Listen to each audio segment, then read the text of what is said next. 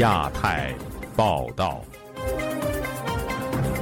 各位听友好，今天是北京时间二零二三年八月二十四号星期四，我是家园。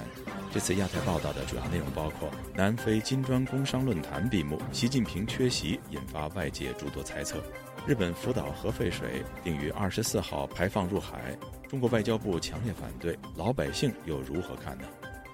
中国多个同性恋公众号被永久关闭，性少数群体活动受重创。人权组织自由之家发布最新报告显示，中国有关劳工和住房等抗议事件激增。经济下滑，经营难以为继，东莞再有两家企业关闭。接下来就请听这次节目的详细内容。身在南非的中国国家主席习近平没有现身工商论坛闭幕式，成为这次金砖五国峰会的焦点。习近平去哪儿了？瞬间成为国际热门话题。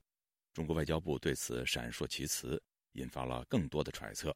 对于事件背后是否涉及更高的机密，专家学者各有看法。以下是本台记者陈子飞的报道。中国国家主席习近平正在南非出席金砖国家峰会，原定在当地时间与其他与会的领袖出席工商论坛闭幕式并发表讲话。但在活动举行时，习近平没有现身，是由中国商务部部长王文涛出席。王文涛带读习近平讲稿，批评有国家不甘心失去霸权地位，对新兴市场国家和发展中国家肆意围堵打击，强调中国是世界发展的重要机遇，必定。会对世界的经济做出更大的贡献。今年以来，中国经济保持回升向好态势，中国经济韧性强、潜力大、活力足，长期向好的基本面。不会改变，中国经济大船将乘风破浪，持续前进。央视和新华社有报道习近平在工商论坛闭幕致辞的内容，但没有提到习近平没有出席活动。多家外媒均以快讯和突发消息报道习近平没有现身的消息。英国卫报形容此事是超出预期。美国有线电视新闻网说习近平缺席是极不寻常。有印度媒体更以“习近平去哪”为标题。有外媒记者在中。中国外交部例行记者会追问习近平没有出席的原因，发言人汪文斌只是读出习近平致辞的内容做回应。当记者要求汪文斌确认为何把王文涛读出的致辞内容说成是习近平发表时，汪文斌表示已回应记者的问题，强调金砖领导人会议必定会有丰硕的成果。中国政治学者陈道颖表示，按照惯例，工商论坛闭幕是由各国领导人出席和发表讲话。on. 翻查资料，习近平在去年以及二零一八年同在南非举行的峰会论坛均有发表讲话。相信这次习近平身在南非却放弃出席活动，是有更紧急重要的事情要处理。他缺席了，确实给大家很多联想，是不是他的身体出状况了？我的判断有比他在这个工商论坛上发言更为重要的事务需要他亲自处理，不便公开。台湾的媒体就是说有中国的潜艇沉没。了。如果说这个事件是真实的话，可以说是一起非常严重的事件，因为他是军委主席，我想他是不是在处理这个事情，放弃一次不影响。中国在这个金砖国家的领导地位和领导力。不过，台湾政治大学国际关系研究中心研究员宋国成表示，领袖出访应该由其他人代办国内的事务。中方很重视金砖峰会，认为有对抗西方的功能。习近平没有全程出席，相信是他的健康有问题。呃，有一句话叫做“事出反常必有妖”嘛。呃，该说明而不说明，这不是事出反常吗？对中共这个黑洞政治，只要是反常的话，那就一定有不可告人。人之事，如果一旦公布的话，对于他这个党的威信、社会的一种冲击，对于国际政治所引起的这种反应。都可能是他这个事后不可控制，涉及到敏感的政治人物的健康的问题。他们通常采取的一种方式就是避而不谈、不解释、不回答、不说明嘛。这就证明说，确实习近平本身一定出了一些问题。宋国成表示，近期多宗事件，例如秦刚和火箭军的问题，以及青年的失业率等，中方均以黑箱和回避的态度处理，与世界追求公开透明的做法背道而驰。就亚洲电台记者陈子飞报道。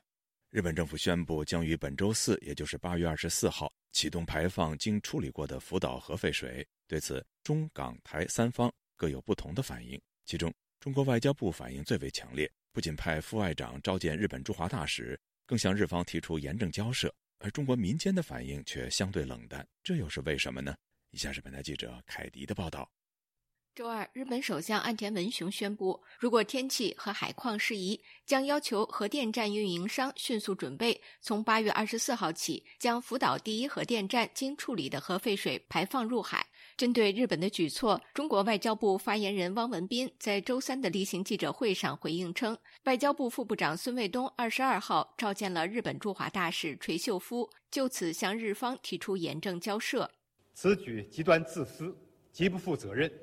中方严重关切并强烈反对。垂秀夫则回应指出，日本不能接受没有科学根据的措施，并重申排入大海的处理水合乎国际原子能机构标准。就在日本宣布将启动核废水排放的同时，港府周二宣布禁止日本十个都县的水产品进口。周三下午更召开多部门联合记者会，但在台湾方面，从官方到民间对此事的反应都十分冷淡。对于日本启动排放核废水，中国的百姓怎么看呢？来自北京的何女士告诉本台，她和身边的人几乎从未谈过这一话题。太关注了，不知道。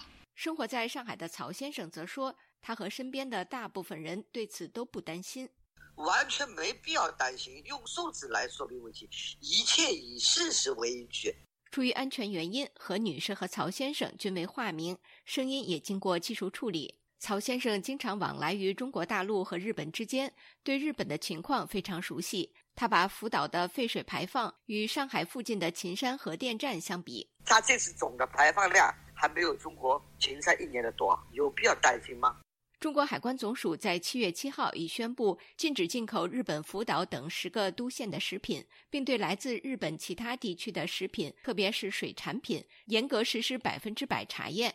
海关最新数据还显示，七月份中国从日本进口鱼类等水产品同比减少百分之二十九。上海一位不愿透露姓名的日本料理店店内人员告诉本台，他们的经营目前尚未受到很大影响。我觉得日本本地人也在吃啊，那我觉得为什么会那么敏感，说国内的这个反应会那么大呢？我没懂啊。觉得国内疫情这么严峻都能够存留下来，那我觉得大家都是在这个这个幸存者的行列里面继续保持幸存状态吧。对于中国官方和民间在日本核废水问题上反映的巨大落差，旅美时事评论人士恒河认为，中共总是需要透过一些事情来树立敌人。特别是到国内困难的时候，他会把这种困难呢往外转移。那正好现在日本有这个排放的问题，那正好中共就把它拿出来当靶子打嘛。旅美独立专栏作家葛壁东则认为，老百姓反应冷淡，正说明在中共长期宣传之下，民众越来越认清了官方这些伎俩，其宣传也陷入了一种塔西佗陷阱。以上是自由亚洲电台记者凯迪华盛顿报道。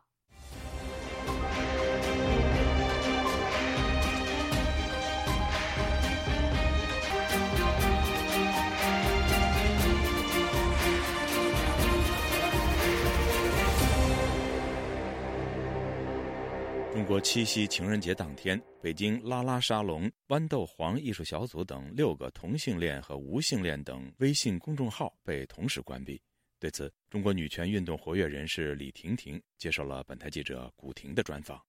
七夕节傍晚，有网民发出信息，指包括北京拉拉沙龙、豌豆黄艺术小组、北京出色伙伴飞天猫兄弟盟传思。无性恋之声的微信公众号被腾讯永久屏蔽，当晚相关信息在微信群内扩散，引发关注及热议。中国女权人士、同性恋者李麦子（本名李婷婷）周三接受本台采访时证实，有六个同性恋和无性恋微信公众号被关闭。他告诉本台，多年前当局也曾关闭一批同性恋账号。是之前他也清理过一段，应该是两三年前吧。对于这个管控部门来说，定期的清理这种中国政府不鼓励的性少数群体的这种账号，他的一个一贯的一个作风。李麦子说，被关闭的六个公众号不仅仅是女同性恋账号，六个不只是女同志的。那这次他清理的你。包括就是这个北京女同志中心嘛，就是针对拉拉的豌豆黄艺术中心，它其实是一个女权的平台。初次伙伴是同性恋亲友会前身，和兄弟盟是跨性别男性跨性别群体的一个账号，然后喘思是一个跨性别的无性恋之声，那就很简单，就是无性恋的。北京拉拉沙龙是北京女同志中心的前身，据其公开资料显示。拉拉沙龙于二零零四年十一月在北京成立，是一个以维护女同性恋者、女双性恋者的权益为目的的 NGO 组织。该组织通过开展各种主题活动，为拉拉社区人群提供服务平台，旨在帮助拉拉朋友更好地实现自我认同，宣扬女同文化，维护女同志权益。作为中国青年女权运动。女权五姊妹维权参与者李麦子在十年前曾担任北京拉拉沙龙的项目经理，并在不久前参与他们的讲座。他对本台说：“我感觉它像是一个就是定点的一个任务，去政府就是说完成一波这样的一个任务。”被永久关闭的微信公众号的另一个女同性恋小组“豌豆黄艺术小组”，据他们介绍，核心成员有侯东尼。孟夏、肖路飞三人均于2019年毕业于美国马里兰艺术学院，目前都在专职做艺术创作。另一位不愿公开姓名的上海女同性恋者告诉本台，他们事先并未发出出格的言论或有所动作，因此相信封号是当局为了完成某项任务。他说：“上面全指标了，我们什么没做？现在不是说男的女的，或者呃跨性别，你是懂的。”女的，我变成一个男的了。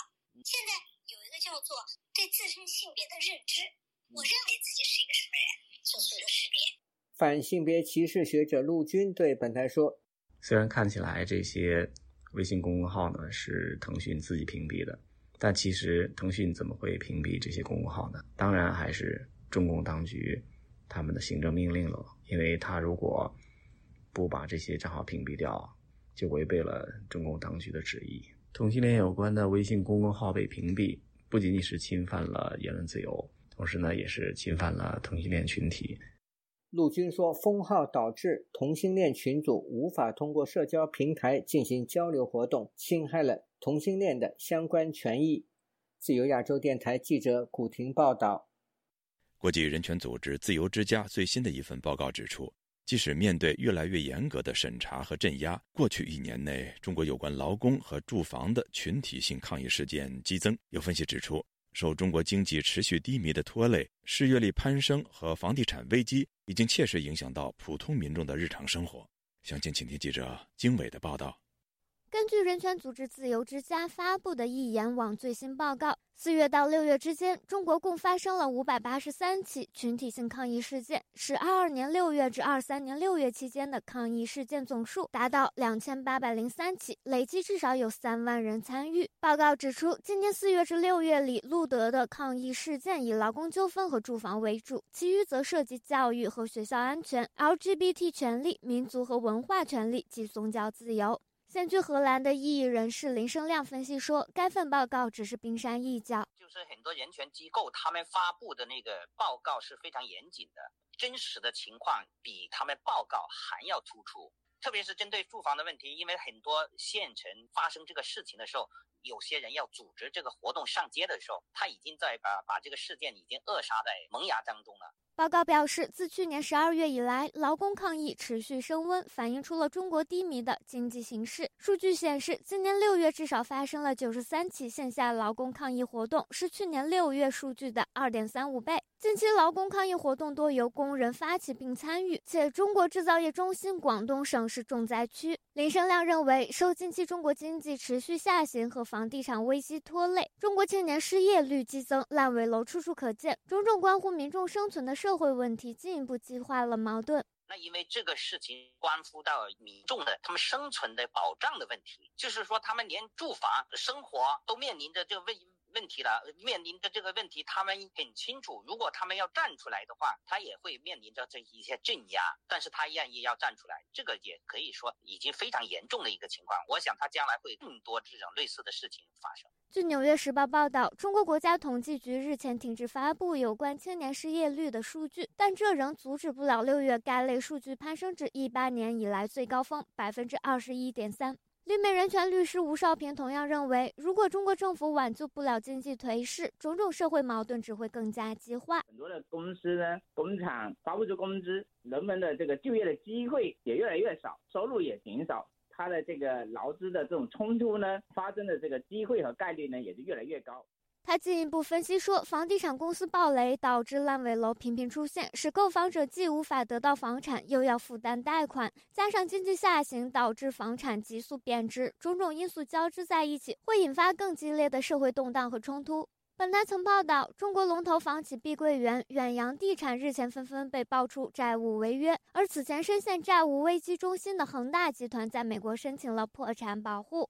此外，报告指出，审查制度仍普遍存在。该机构对四千多条新浪微博帖子的分析表明，百分之二十二表达异议的帖子受到了审查，且近几个月审查有所收紧，尤其是重大事件发生期间。自由亚洲电台记者金卫华盛顿报道。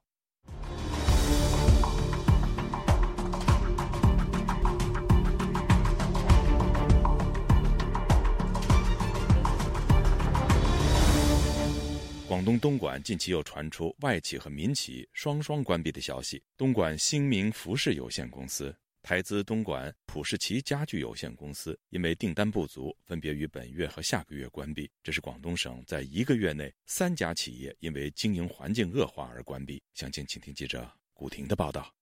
本月十一日，东莞新明服饰有限公司发布通知称，受大环境影响，今年公司整体订单持续减少。经营亏损严重，难以为继，决定于九月十一日全面歇业，停止生产。此前八月一日，台资东莞市普世奇家具有限公司发布公告，称因国际经济状况不佳，公司经营连续亏损，已无法继续经营下去，因此决定自八月一日起结束营业，解除与所有员工的劳动合同，七月份工资在八月份发放。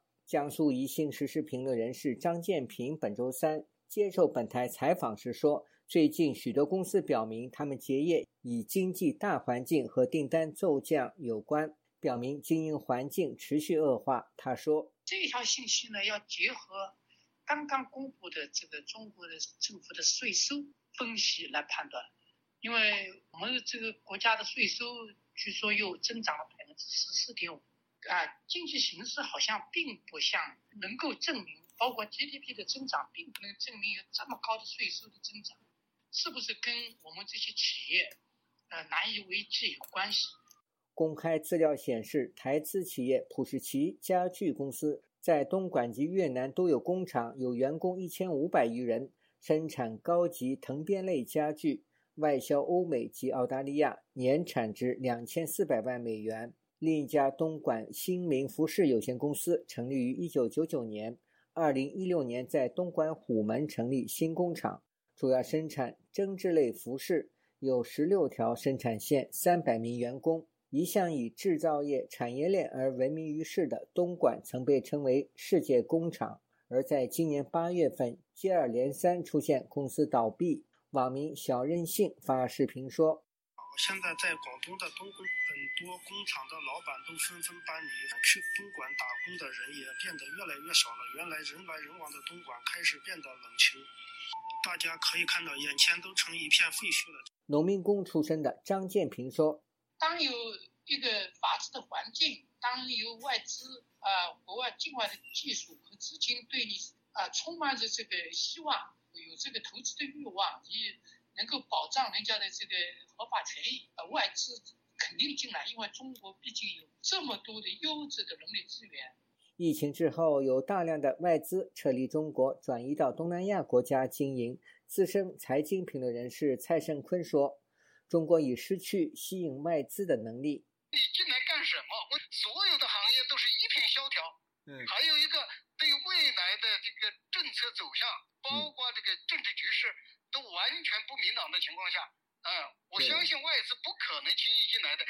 除了外企和民企逐渐退出中国市场，就连中国官方经营的国企也遇到困境。金平台八月十五日传媒职场消息称，近日广州日报下属单位所有岗位降薪百分之五，所有过节费停发，取消固定绩效制。受到业务调整影响，一些部门要裁员，员工薪水扣留。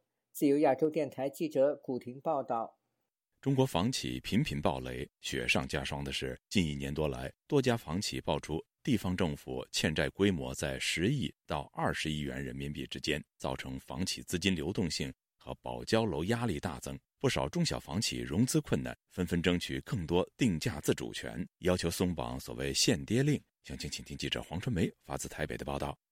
经济观察网报道，中国多家民营房企人士透露，郑州、天津等地要求各区县政府统计对民营房企的欠款明细。报道访问了多家民营房企的区域负责人，表示其所在城市政府拖欠款项在十到二十亿元区间，主要包括承诺返还的土地出让金、土增税退税、安置房建设保证金、土地一级整理垫付款等。旅美经济学者程小农接受本台访问时指出，中国地方政府把土地交给房地产公司开发，房企要承担，比方道路铺设、地下管线等工程，这原该是地方政府承担的开支。但是地方政府现在没钱，就赖账。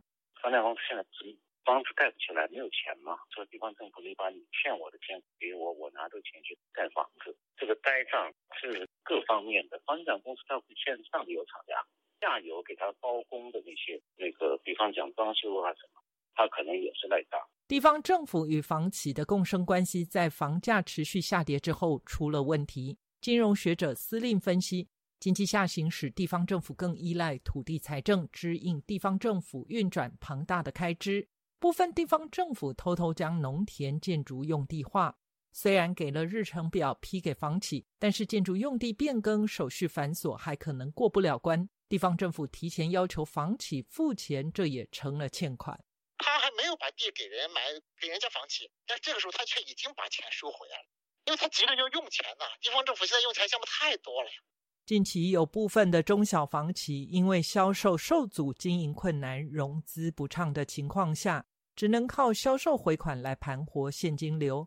他们要求去化自救，需要更多定价自主权。程小农认为，就算是限跌令松绑，也无济于事。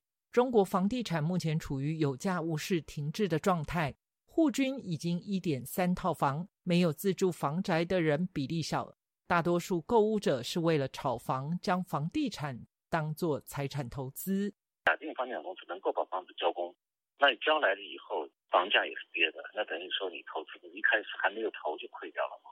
近期广深部分银行经营贷利率突破三字头，达到百分之二点九的新低，而这个价格低于银行同档期定期存款的利率，呈现倒挂。陈小农分析，银行要活下去，哪怕赔钱，也要把贷款放出去，否则钱放在银行等于每天都在赔钱。自由亚洲电台记者黄春梅台北报道。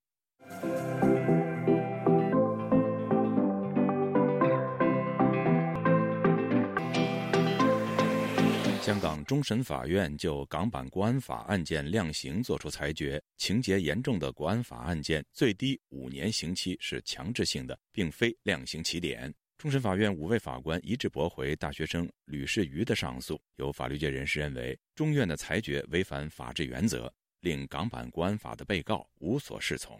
以下是本台记者高峰的报道。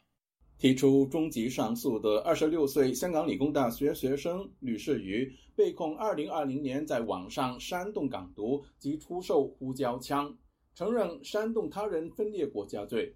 原审区域法院法官以五年半为量刑起点，考虑他认罪，扣减三分之一的刑期，判囚三年八个月。但是因为案件属于情节严重。根据港版国安法，情节严重要判处五至十年的刑期，最终判他监禁五年。吕世瑜提出上诉，被上诉庭驳回后，再上诉至终审法院。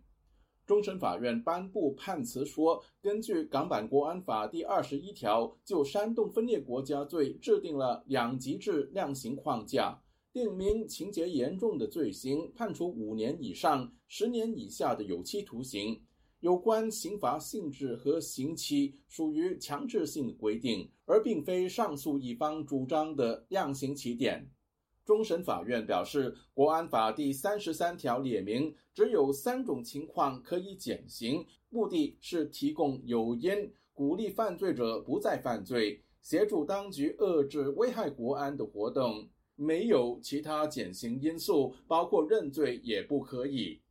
香港资深大律师汤家华认为，这次裁决为其他国安案件立下先例，即係相当有力嘅指导性嘅。汤家华认为，这是相当有力的指导性先例。以后大多数判刑都要跟随这次终审庭裁决处理面前的个案。判词出来后，港人应该清楚了解，触犯国安法所面对的后果相当严重。一般求情元素未必可以适用。本身是法律界人士的时评人桑普认为，香港中院的裁决违背法治原则，情节严重，这个是非常有中国法律特色的一种说法了，跟那个香港整个原有法律制度根本是矛盾的嘛。那比方说，分裂国家有暴力行为的，那就是加刑，那这个是比较具体的构成要件嘛。是哪一些情节算严重都没有具体的定义的时候，就等于说你是在法治原则上倒倒退嘛？等于是要把中国那套而且抽象模糊的档次来拉到香港来。桑普说，往后港版国安法的被告在决定是否认罪时将感到困惑。如果说我刚刚判的刑罚是五年，如果我不认罪，我还是判五年，那我认罪不是亏了吗？你会增加人家认罪的诱因吗？那你会让这个司法资源会有效运用吗？这样的话会形成对被告人权跟整个司法的负担都不利的后果吗？吕世于至今已羁押及服刑近三年，这次败诉意味他必须继续服刑。自由亚洲电台记者高峰香港报道。在美国加州湾区小城米尔皮塔斯，第二届香港节活动即将展开。本台记者孙成八月二十二号前往活动地点，进一步了解活动的详情。接下来就请听孙成发回的报道。本届香港节嘉年华的举办地点位于当地直布罗陀路上的一处建筑内。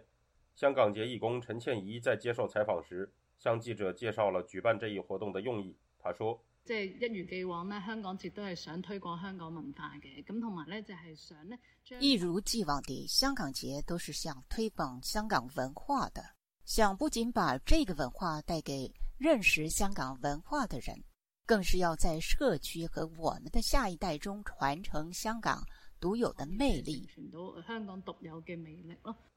今年的第二届香港节活动将在九月二日举行，到时现场会设置数十个摊位，并会设置乐队、讲座、娱乐等活动内容。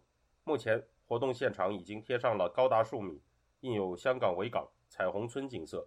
以及香港知名漫画《老夫子》元素的巨型海报，在活动地点的窗户上则贴满了香港的街景、老照片和维港的景色，力图给人营造一种身处香港的感受。陈倩怡表示，本届香港节和去年相比有所不同。他说道：“布置我哋会升级加码，有一啲三 D 立体嘅布置之外咧，咁我哋布置我们会升级加码，有一些三 D 立体的布置。今年我们也特别邀请了。”很多不同的星级嘉宾，他们会来到现场参与。佢哋都会现场去参与嘅。自由亚洲电台记者孙成，旧金山报道。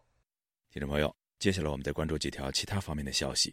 据俄罗斯媒体星期三援引俄罗斯联邦紧急情况部报告，一架载有十人的私人飞机在俄罗斯北部的特维尔地区坠毁。